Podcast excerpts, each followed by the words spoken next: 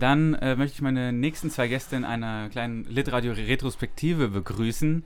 Äh, stellt euch doch am besten mal vor, Vor- und Zunahme. Und was tut ihr jetzt nach Litradio? Äh, hallo, ich bin Christoph Möller. Ich glaube, ich bin freier Radiojournalist in Berlin. Ich bin Cornelius Fritz und ich bin Kulturjournalist in Leipzig. Das ist natürlich jetzt äh, interessant, wenn man das Profil sich von Litradio anguckt und dann guckt, was aus euch geworden ist. Genau, ihr wart mal Teil von Litradio.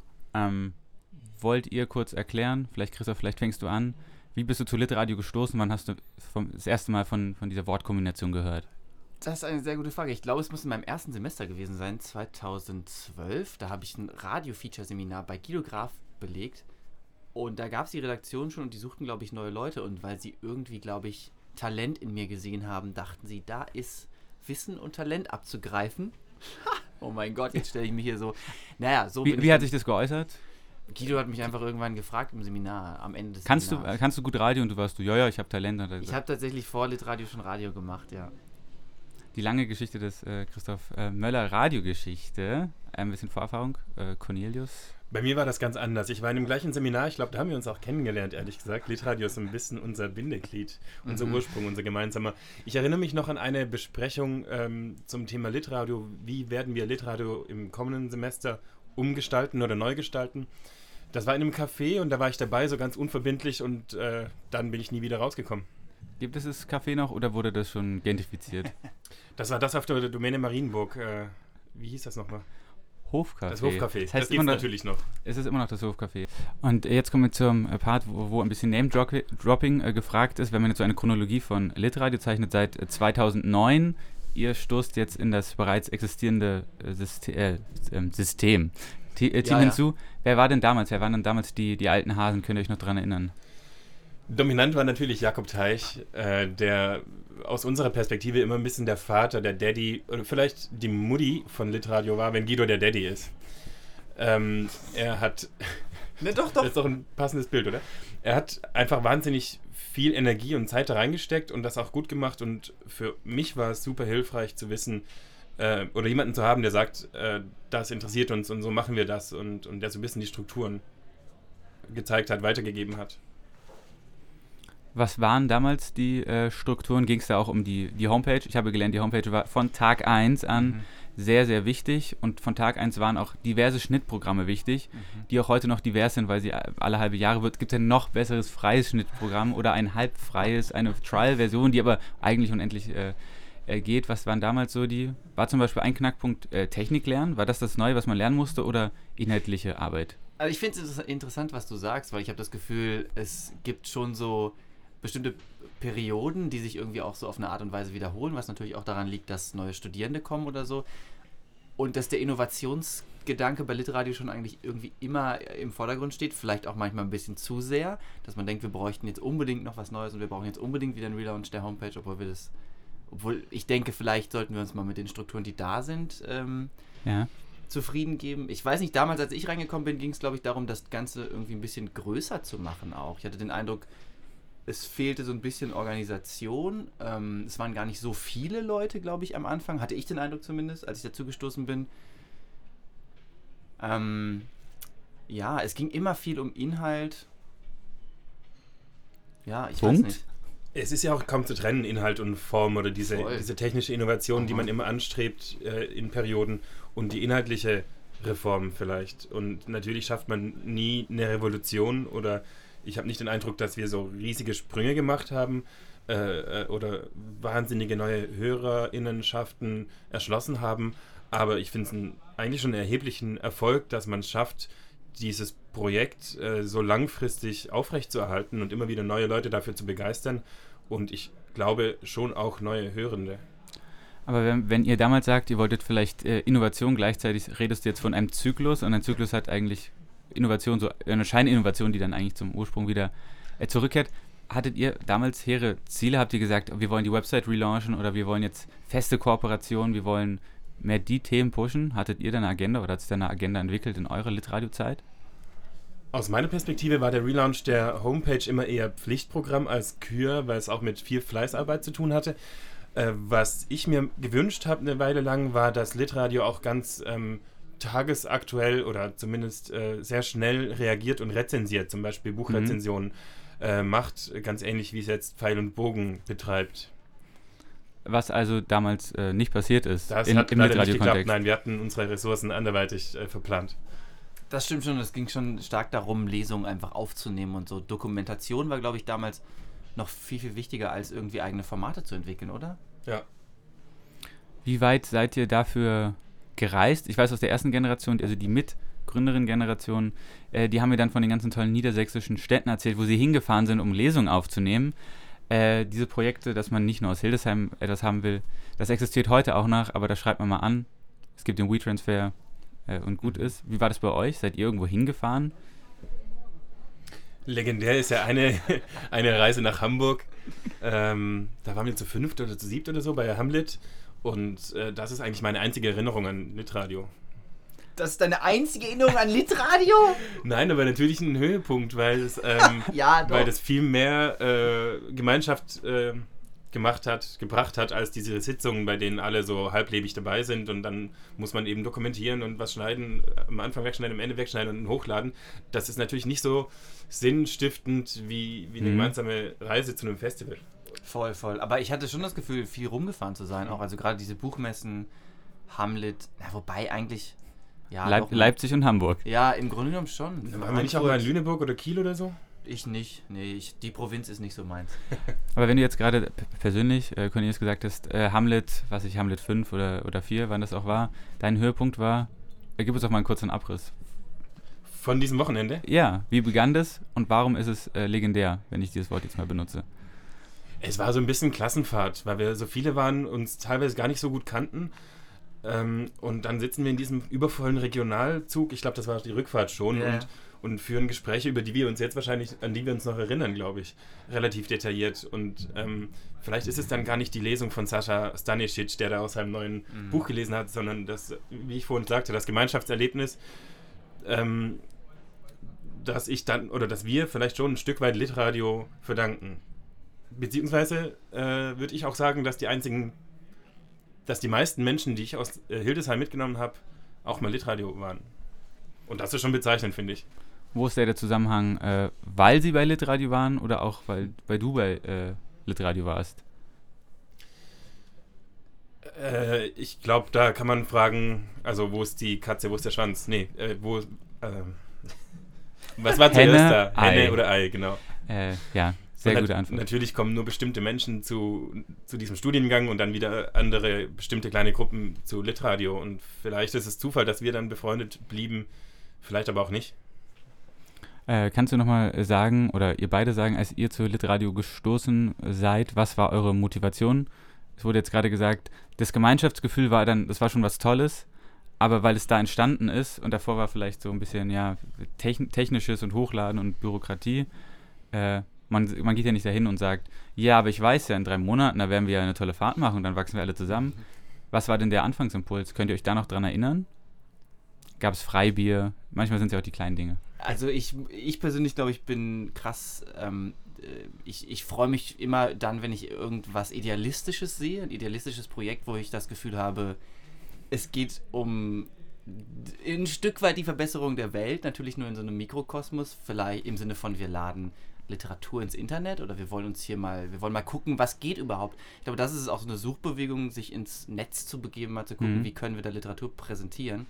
Ich fand, das war schon immer eine ganz interessante, eine ganz interessante Plattform. Auch natürlich so ein bisschen, ja, nicht, nicht, ja, so ein bisschen anarchistisch auf eine Art und Weise schon. Ähm, das war, glaube ich, am Anfang nicht unbedingt die Motivation. Ich glaube, es war tatsächlich eher, dass mich Mikrofone gereizt haben, Ja. alle Dinge, die mit Mikrofonen oder Aufnahmegeräten zu tun hatten. Es hat deswegen auch einen Grund, warum dann eine Sendung, die du hast, auch ein, ein Instrument der, der Radioproduktion ist. Ja, da muss man dann vielleicht sagen, dass ich eine, eine Musiksendung jede Woche moderiere. Popschutz heißt die, aber da ist natürlich noch der Witz mit der Popmusik und mh, ja, wie auch immer. Raffiniert. Dennis, du hast äh, gerade geschmunzelt bei den Wörtern sowas wie Anarchie. Ja, große Worte. äh, ein ironisches Schmunzeln, ist das jetzt übertrieben? Vielleicht kann man es als ironisches äh, Schmunzeln bezeichnen, aber ich finde äh, schön, wie Christoph das beschrieben hat.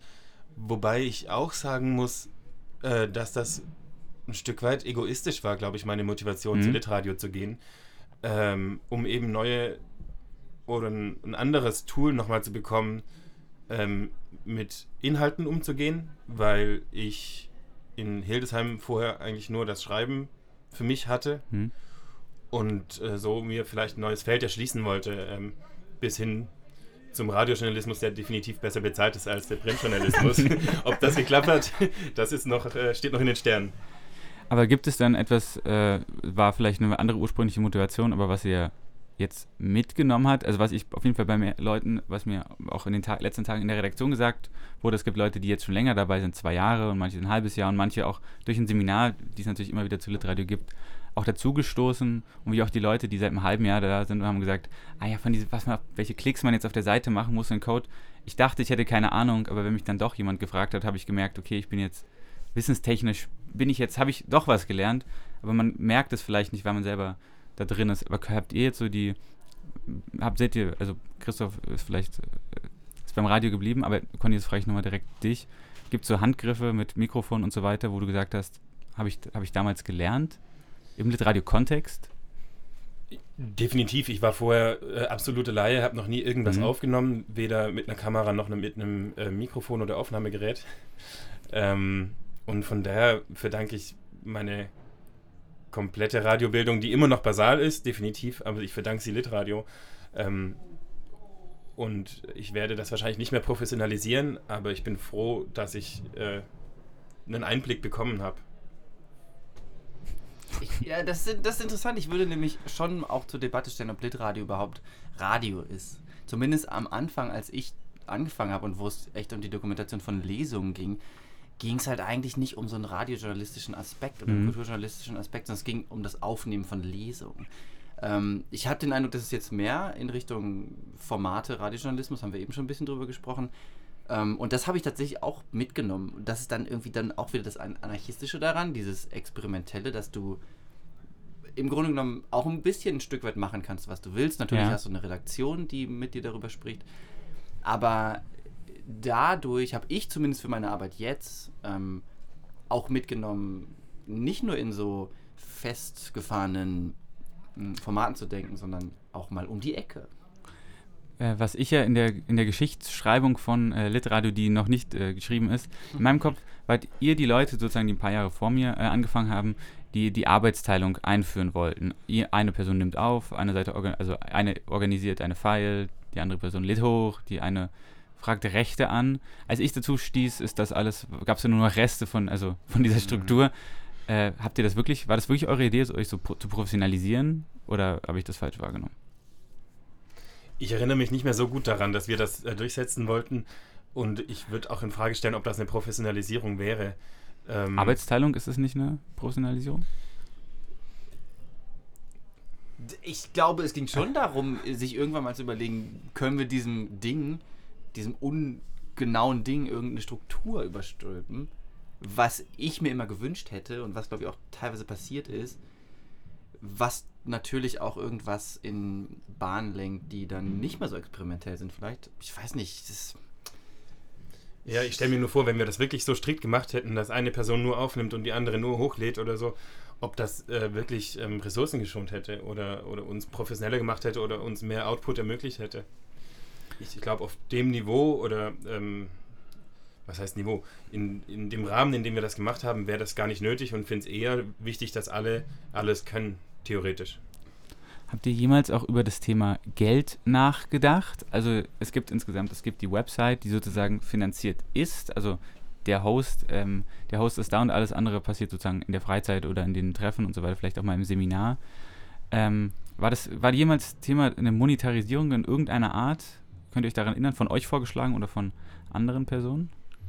Ich erinnere mich noch daran, dass ich mal beim Asta oder Stupa oder so saß in der Redaktions-, also in der Sitzung und äh, irgendwas beantragt habe. Ich weiß nicht mehr wofür. Vielleicht war das auch Prosanova letztes Mal, vor drei Jahren. Ähm, aber immer wieder sind solche Versuche gescheitert äh, daran, ich weiß gar nicht woran, ehrlich gesagt, äh, dass man einen konkreten Zweck haben muss oder dass wir zu viel wollten oder dass man Eigenmittel haben muss. Also Geld war nie, also weil ich mache mir, äh, habe mir schon Gedanken gemacht, klar, es wird irgendwie Technik äh, angeschafft, aber es gibt so, es wurde glaube ich mal ein Spendenbutton auf der Homepage eingeführt. ich weiß nicht, ob er noch existiert und wenn er, wenn er noch existieren sollte, dann einfach nur so als Relikt, weil ich glaube, dass niemand äh, jemals äh, etwas da gespendet hat. Ich würde jetzt gerne noch mit euch über das Litradio Rot reden. Habt ihr jemals über das Rot von Litradio, dieses Bordeaux-Rot, habt ihr da, habt ihr euch da jemals Gedanken drüber gemacht? Warum ist das so? Und wolltet ihr, als ihr beim Relaunch äh, dabei war, wolltet ihr das jemals ändern? Ich, ich habe noch nie, das stand, stand so irgendwann mal zur Das Debatte. Ich glaube, die. Farbe stand noch nie zur Debatte. Das ist aber auch kein Bordeaux-Rot, oder? Bordeaux Also wäre doch so fast so Wein. Es wird, wird gerade ein Litradio-Flyer betrachtet, auf dem das Litradio-Zeichen ist. Ja. Das Ich bin schon überrascht, dass der Rest der Sch- Schrift in, in hellem Blau gehalten ist. Aber auf es, dem Flyer jetzt. Auf dem Flyer, ja. Äh, das stand nie zur Debatte, wobei das Logo auch mal verändert wurde, wenn ich es richtig weiß, beim Relaunch, dass es ein bisschen anders aussah. Ähm, aber in seiner Schlichtheit haben wir das, glaube ich, nicht in Frage gestellt damals, das Logo. Rot ist meine Lieblingsfarbe. Äh, Litradio in drei Worten. Liebe, Lesen, Leckmuscheln. Christoph, du musst auch nochmal. Oh mein Gott, in sowas bin ich so schlecht. Ja, okay, ich mach, ich mach Idealismus, Anarchismus. Sozialismus. Nee, Guido. ah, Guido, Ah, natürlich Guido. Natürlich äh. Guido Graf. Ja, ich finde es eine schöne Zusammenfassung. Dann sind es vielleicht sechs Wörter, die am Ende äh, Lit, ja, Litradio äh, charakterisieren. Viel Philosophisches und ein bisschen, ein bisschen Nächstenliebe, hoffe ich auch. Prosanova 2014. Mhm. Ihr wart da. Für Litradio, neben Litradio, vielleicht auch nicht unbedingt mit Litradio immer im Kopf. Im Vorfeld, äh, wir haben so einen Raum bekommen in dieser Schule 2014. Der Durchgangsraum war sehr schmal und es war immer quasi äh, klar, es sind Leute, die durch wollen und nicht zur Bühne wollen, sondern den Raum Litradio als Flur, als Korridor missbrauchen. Und im Vorfeld hat es uns das total geärgert, dass wir so ähm, quasi da reingesteckt werden als Beiwerk. Und am Ende war das genial und immer waren Leute an unserer Bühne und die Formate waren vielleicht manchmal zu albern, manchmal ähm, in, auf eine Weise innovativ, die im Nachhinein peinlich ist, weiß ich nicht. Ähm, aber daran erinnere ich mich noch, dass wir einen, einen großen Teil ausgemacht haben von, von Prosa Nova und im Anschluss auch gute Rückmeldungen bekommen haben. Und das hat mich dann schon noch ein bisschen stolz gemacht. Das Lustige ist, wo du nach der ersten Erinnerung gefragt hast, meine, äh, mein erstes Bild, was mir in den Kopf kommt, ist komischerweise ein Foto von Guido und mir, wie wir vor zwei Laptops sitzen. und, aber das ist irgendwie ganz interessant, weil das dieses ein Stück weit von sich selbst weggehen und ein Stück weit von der Literatur weggehen und mal einen Schritt zurückgehen oder so, schon auch immer das Ding, wie ich Litradio verstanden habe. Und das war auch die Idee auf dem Festival, dass wir sozusagen das Making-of waren oder das tiefergehende, die Kritik zu den Hauptformaten. Naja, das ist, hat jetzt mit meinem Ja, Foto nicht so viel zu tun, eigentlich. Ähm, ja, aber das sich selbst beim Machen beobachten so ein bisschen. Ich glaube, das war auch immer das Ding von Litradio. Man hat ständig gefragt, was machen wir eigentlich, wie machen wir das und wie wollen wir das weitermachen. Könnt ihr noch kurz erklären? Also natürlich, ihr habt dokumentiert, Mhm. ähm, aber wie war dann der, also dokumentiert Files aufnehmen oder eigene Formate machen mit einer Bühne, wie es auch äh, dieses Mal wieder der Fall ist. Wo war die äh, Kritik da? Inwiefern habt ihr kritisiert? Äh, Beiträge nicht, einfach nicht online gestellt, weil sie zu schlecht waren. Äh, nee, wir haben wirklich alles online gestellt, sofern wir durften. Äh, da muss ich an ein Format denken, an ein Nachgespräch, das ich mit einer Sexarbeiterin aus Hannover hatte. Und das fand zu einer Veranstaltung von Clemens Meyer statt, der über Im Stein reden wollte und dann sich stundenlang selbst äh, gefeiert hat. Ähm, was ja auch in Ordnung ist. Ich glaube, das Publikum hat es zu großen Teilen auch geliebt, aber er hat so weit überzogen, dass wir irgendwann die, das Nachgespräch parallel führen mussten. Und ähm, ich glaube, das war schon der beste Kommentar zu seiner Mhm. Art, diese Veranstaltung zu moderieren oder, und, und zu lesen und zu überziehen und sich selbst zu feiern. Und am besten war dann, wie harsch diese Sexarbeiterin seine Art zu schreiben oder den, den Inhalt seines Romans äh, kritisiert Ja. hat. Glaubst du, Clemens Meyer wäre zum Nachgespräch gekommen, wenn er nicht selbst überzogen hätte? Und wenn, wie lange wäre er geblieben? Wir waren im Vorfeld kurz im Gespräch. Äh, ich habe die beiden einander vorgestellt. Ich glaube, er wäre gekommen. Sein Interesse daran war jetzt nicht groß, aber die zehn Minuten, die wir als Countdown hatten, hätte er bestimmt eingehalten. Wir sind jetzt ja wieder auf dem Prosa Nova. Wobei, Entschuldigung, äh, wir haben auch bewusst gesagt, wir wollen nicht mit ihm sprechen, sondern mit jemand anderem. Das heißt, er war gar nicht eingeladen, wenn ich richtig weiß. Also nicht auf die Bühne. Genau, im Publikum natürlich. So Ja, ach so, nee, das hätte er sich nicht angetan, Ah, okay. Nee, okay, interessant. glaube ich. Genau, wir sind jetzt wieder Litradio. Wir haben wieder ein äh, Durchgangs... Ich sage jetzt schon wir. Das ist interessant. Boah. Natürlich, das ist Was ja macht mit vollkommen in mir? Ordnung. Das ist jetzt Teil deines Lebens Ja, und unseres. vielleicht, unserem vielleicht auch. machen wir so ein Gemeinschaftstattoo eines Tages. ähm, genau, wir sind ja, es ist wieder ein äh, Durchgangsraum, es ist diesmal das Festivalzentrum, es ist nicht, es ist nicht dieser Schlauch und die Leute können auch noch ein bisschen anders, die können auch um das Gebäude theoretisch herumgehen. Wir haben diesmal einen äh, goldenen Bauwagen, Golden Lit Room, weil es auf, auf Englisch äh, Dinge einfach schöner klingen. Ihr, ihr seid jetzt schon seit äh, ein paar Tagen oder seit ein bis zwei Tagen auf dem Festival unterwegs. Äh, könnt, ihr mal den, könnt ihr den Vergleich ziehen? Ich stelle mal die zwischen zum damaligen äh, Prosa Nova jetzt als Besucher. Ich stelle mal den Raum, äh, die Hypothese in den Raum, Clemens Meyer hätte dieses Jahr nicht lesen dürfen. Was heißt dürfen? Er wurde nie in Betracht gezogen zu lesen. Äh, vorweggeschoben, der goldene Bauwagen ist der Wahnsinn. Ich finde das eine grandiose äh, Notlösung.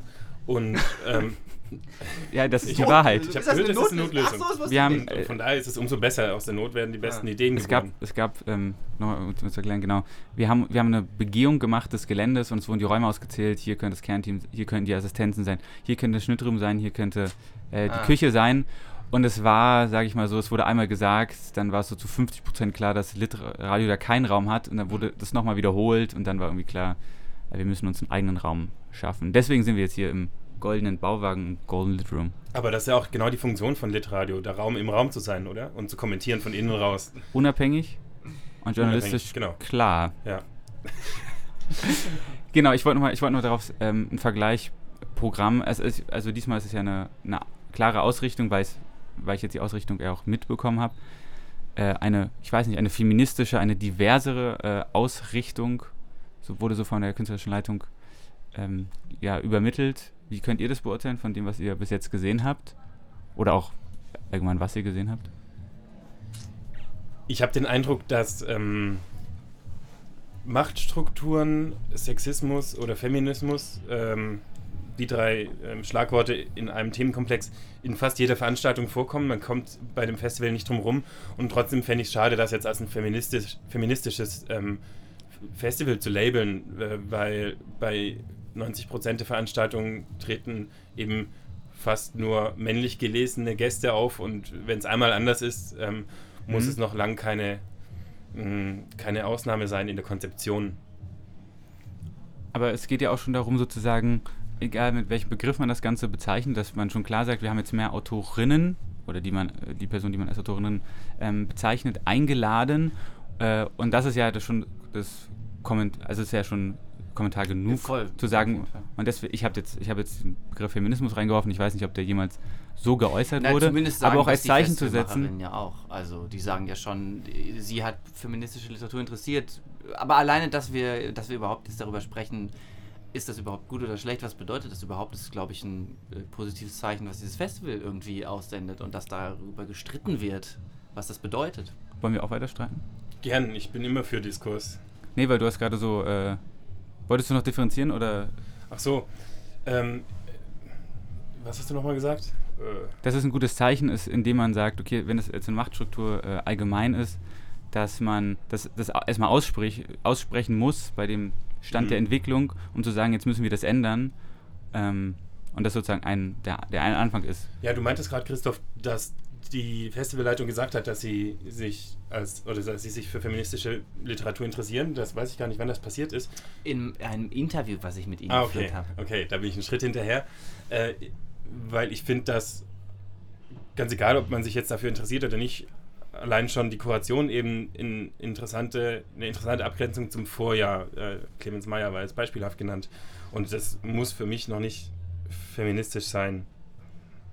Das wollte ich Nur wenn man das eine sagen, nicht das- tut, tut man nicht automatisch das andere. Ich wollte das doch gar nicht sagen, dass das jetzt äh, per se feministisch hier ist. Und ich glaube, ich glaube, es geht darum, gar nicht unbedingt darum, bei diesem Festival darum, jetzt nur in diese eine Richtung zu blicken, sondern ich glaube, das ist das wieder, was ich dann generell auch an Hildesheim interessant finde, an dem Prosa Nova, ähm, eine Plattform schaffen. Darüber könnte man dann natürlich jetzt debattieren, ob das schon Signal genug ist oder ob das nicht eigentlich ein sehr, sehr schwaches Signal ist, dass man sagt, okay, gut, wir sind jetzt ein Festival, was mh, in keinen ökonomischen Strukturen so wirklich drin ist und deswegen haben wir alle Freiheiten dennoch habe ich das Gefühl, dass das einfach erstmal gut ist, was hier dieses Jahr passiert. Und ich persönlich finde es tatsächlich, obwohl ich das Gefühl habe, auch beim letzten Mal nicht ganz so viel mitbekommen zu haben, weil man tatsächlich weil wir sehr viel mit unserer Bühne zu tun gehabt hatten, Mhm. der Litradio-Bühne, finde ich das dies Jahr schon ein Stück spannender, glaube ich, als beim letzten Mal.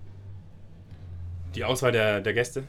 Schon, ich habe das Gefühl, man kann hier, Literatur wird hier dann doch nochmal ein bisschen weiter gedacht als das letzte Mal. Workshop-Kultur. Ach ja, Workshops, ich weiß nicht, ich bin, du warst in einem Workshop, ich, Ja, ich war in einem Workshop, der, der hat mir gut gefallen, aber ich weiß gar nicht, ob ich jetzt die, die Formate oder was in den Formaten passiert als, als zukunftsweisender bezeichnen würde. hm. Ich finde eher, wie du sagtest, dass die Plattform geschaffen wird und man ähm, etwas anders macht, als es sonst immer gemacht wird, das ist schon interessant genug. Und die Diskussionen, die wir haben, auch öffentlich äh, und in der, in der Rezeption, in, in der medialen Rezeption, die ist schon Zeichen genug, dass das ein wichtiges, dass das eine wichtige Handlung war.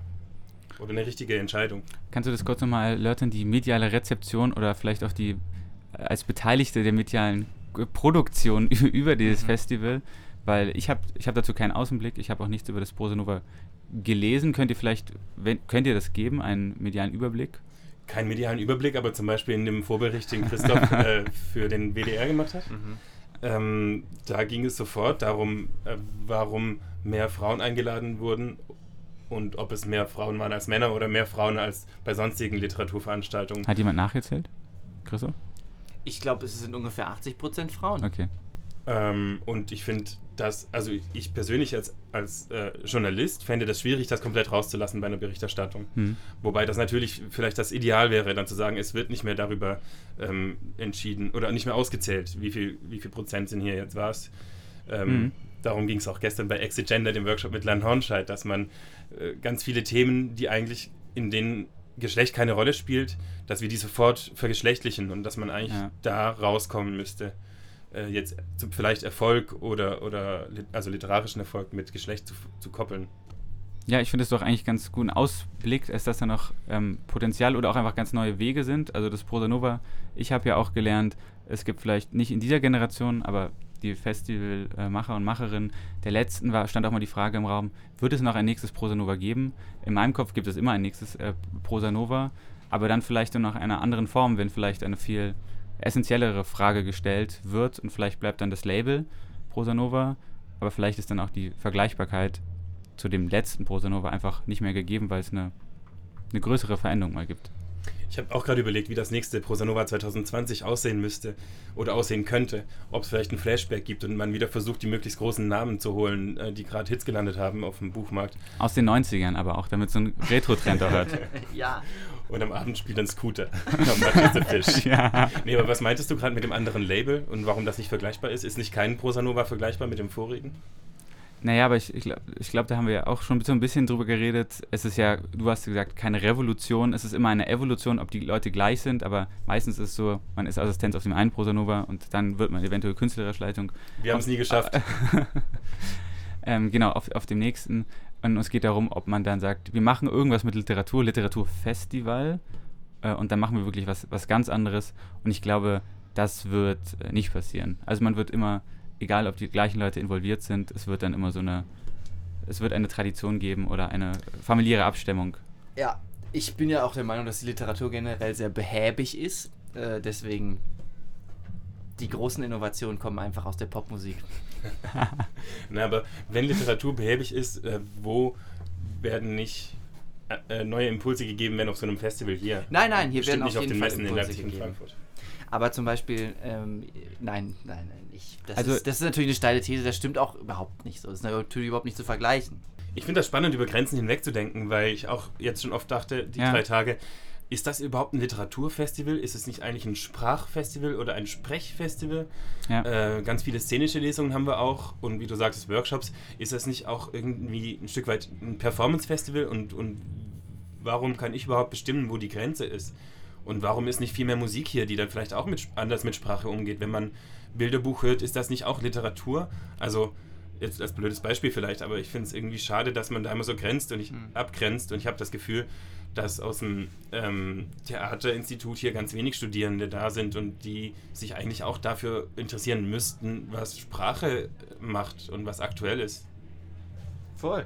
Die Diskussion habe ich auch geführt. Es gibt natürlich mehrere Festivals und die großen, alle Jahre stattfinden, sind das Trans-Europa-Festival und das Prosa Nova. Und natürlich gibt es da die Labels äh, Theater-Performance beziehungsweise Literatur und das drückt sich dann auch in dem Kernteam, was dann 30, 30 Leute sind und da ist doch dann der prozentuale Satz doch schon sehr verschieden. Christoph, ich würde gerne eigentlich nochmal deine, Stichwort Ret Retromania, würde ich gerne nochmal deine Pop-These äh, äh, anzweifeln, aber das können wir vielleicht äh, in einem anderen Gespräch machen. Beim nächsten Festival, das dann vielleicht Transnova heißt. Ja, warum nicht? Oder Prosa Europa. Mal gucken, ob es dafür Fördergelder gibt. Vielen Dank, äh, Christoph und Cornelius, Sehr äh, für das Interview und für einen kleinen Rückblick zu Litradio. Dankeschön.